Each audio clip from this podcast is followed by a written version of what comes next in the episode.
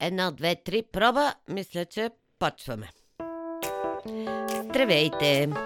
Понеже затрупана от снега, се чувствам много уютно и имах повече време да помисля. И затова реших да си задам въпрос. Кога за последно някой ме критикува? Или, ако искате, мога да задам въпроса и на вас. Кога за последно някой ви критикува? Не хейти, а критикува. Спокойно. Няма да го направя аз, т.е. няма сега да започна да ви критикувам, защото всъщност ни дели дистанцията на ефира и аз, колкото и богато да ми е въображението, няма как да знам точно какво правите, как го правите, за да мога да ви изкритикувам. Защо? Защото, за да мога да критикувам и да има смисъл от моята критика, най-малкото трябва да разбирам от това, което правите.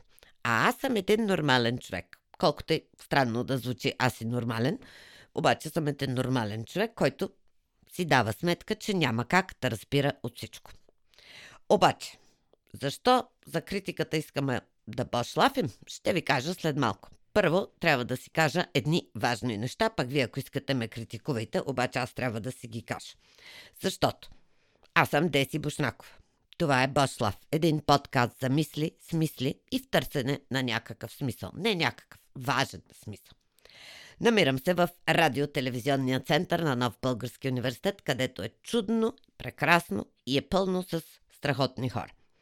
И всичкото това, за да може да стигне до вас, след като бъде записано в радиотелевизионния център, има една прекрасна Ева, която се грижи за всичко това. Вие го знаете, че я има Ева и Както може би се досещате, независимо от критиката, нямаше как това да има какъвто и да било смисъл, ако ви нямаше вас. Най-чудните слушатели на подкасти. И така, връщам се на темата.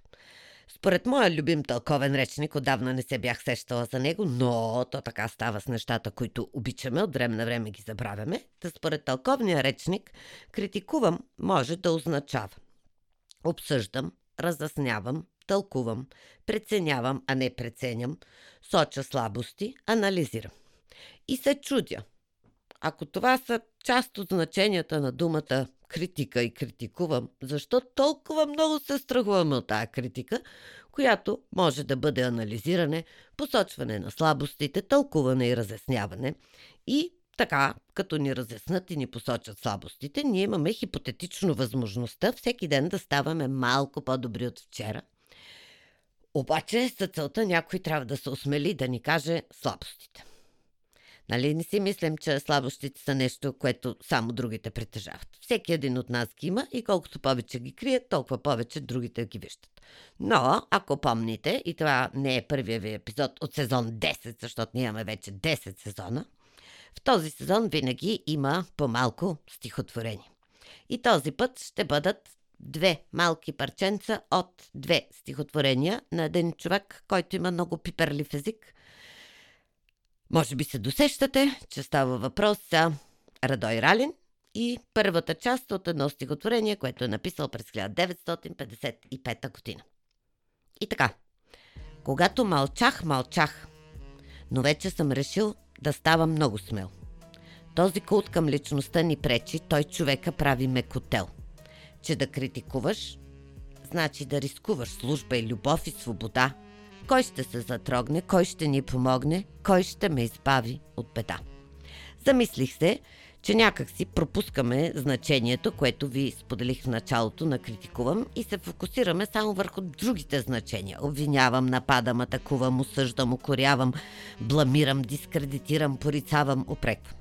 А в свят, който всеки един от нас е много силно ранима душа и всеки сам си преценява какво, кога, с кого, как, защо и по колко да го прави. Мога да продължа с да изброявам. Всъщност, критиката наистина остава за смелите.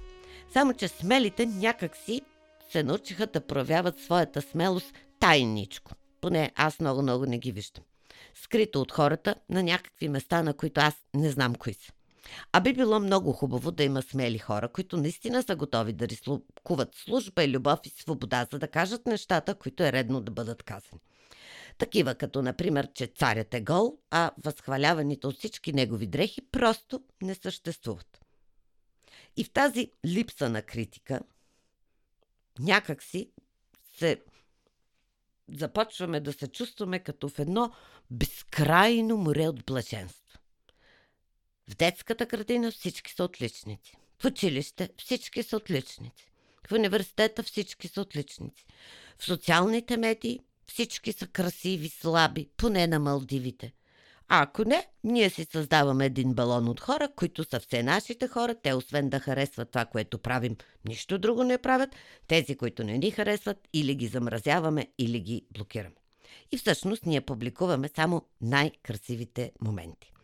Само, че ето така, докато аз си говоря за критиката, някак си охо-хо-хо, тарам-тарам, дойде време за реклама. Със сигурност знаете, че смисъл.roybg.com е мястото, на което може да видите всички красиви бутилки на Допър. Може да ги изкритикувате, може да ги обсъдите, може да ги анализирате, но те така или иначе са с сертификат Крадъл то Крадъл и са безвредни за околната среда. Ако не запомнихте името на сайта, може да напишете просто подари си смисъл във Facebook или в Instagram и веднага ще ни намерите. Чудя се обаче, нали този всъщност Башлав е за мислене предназначен, колко време ще ни отнеме да превърнем човека, който се е превърнал в мекотел, отново в смел. Такъв човек, смел, който може да говори права кому в очи и да отстоява истината. Защото ако не умеем да си го казваме в очите, нещата стават, както се казва на съвременния жаргон, инстаграмабъл – или иначе казано, толкова излъскани и фалшиви, че чак не можеш да разбереш от всички тези умни, красиви, плажуващи по Малдивите принцове и принцеси с яхти с Дон Переньон в ръка, кой от тях всъщност си ти. Истината е, обаче, че извън тези балони си хвърляме фасовете по улицата, защото се правим, че никой не вижда.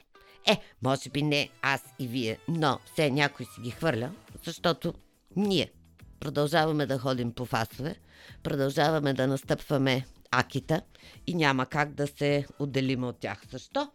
Ами, защото ние всички сме едно. Един друг поет, който няма да цитирам, беше казал, че нашата родина е като една човешка длан. И си викам, като е толкова малка, колко пък да е голяма една човешка длан. Защо е толкова трудно да запретнем те с ръкави, да изринем снега, да подредим къщичката и някак си положението да стане наистина като за смели, а не като за мекотели. И понеже мислих много, реших, че може би трябва да се научим да критикуваме правилно. Или иначе казвам. Не коректно, а правилно. Когато критиката има за цел наистина да посочи слабостите, да бъдат обсъдени, да ги разясним, да ги разтълкуваме, да преценим кое първо трябва да се поправи, да анализираме и така, стъпка по стъпка от мекотели, може пък гордо да се превърнем в изправени, смели човеци. И понеже ви споделих само част от стихотворението Смелият в началото, сега ще ви споделя още една малка част от едно друго стихотворение, Елегия, отново на Радой Рали.